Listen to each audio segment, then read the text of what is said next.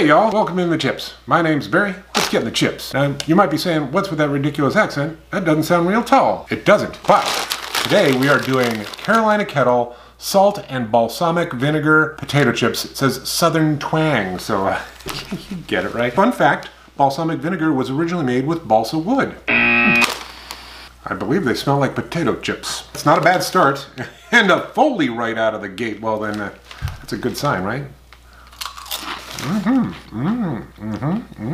So balsamic vinegar hits a little sweeter than regular vinegar, and there's still a vinegar bite to it, but it's not super tangy. Good amount of salt, a little bit of sweetness around the edges. Got that balsamic flavor to them. Yeah, these are quite salty. I like that, but just heads up. But it's got a good balsamic vinegar tang to it. I'm actually quite impressed. They're smallish chips, kettle cooked, so they at least they have a crunch to them, but they're pretty small. Can't spell Southern twang without tang. That was kind of dumb. These were sent in by my buddy Doug.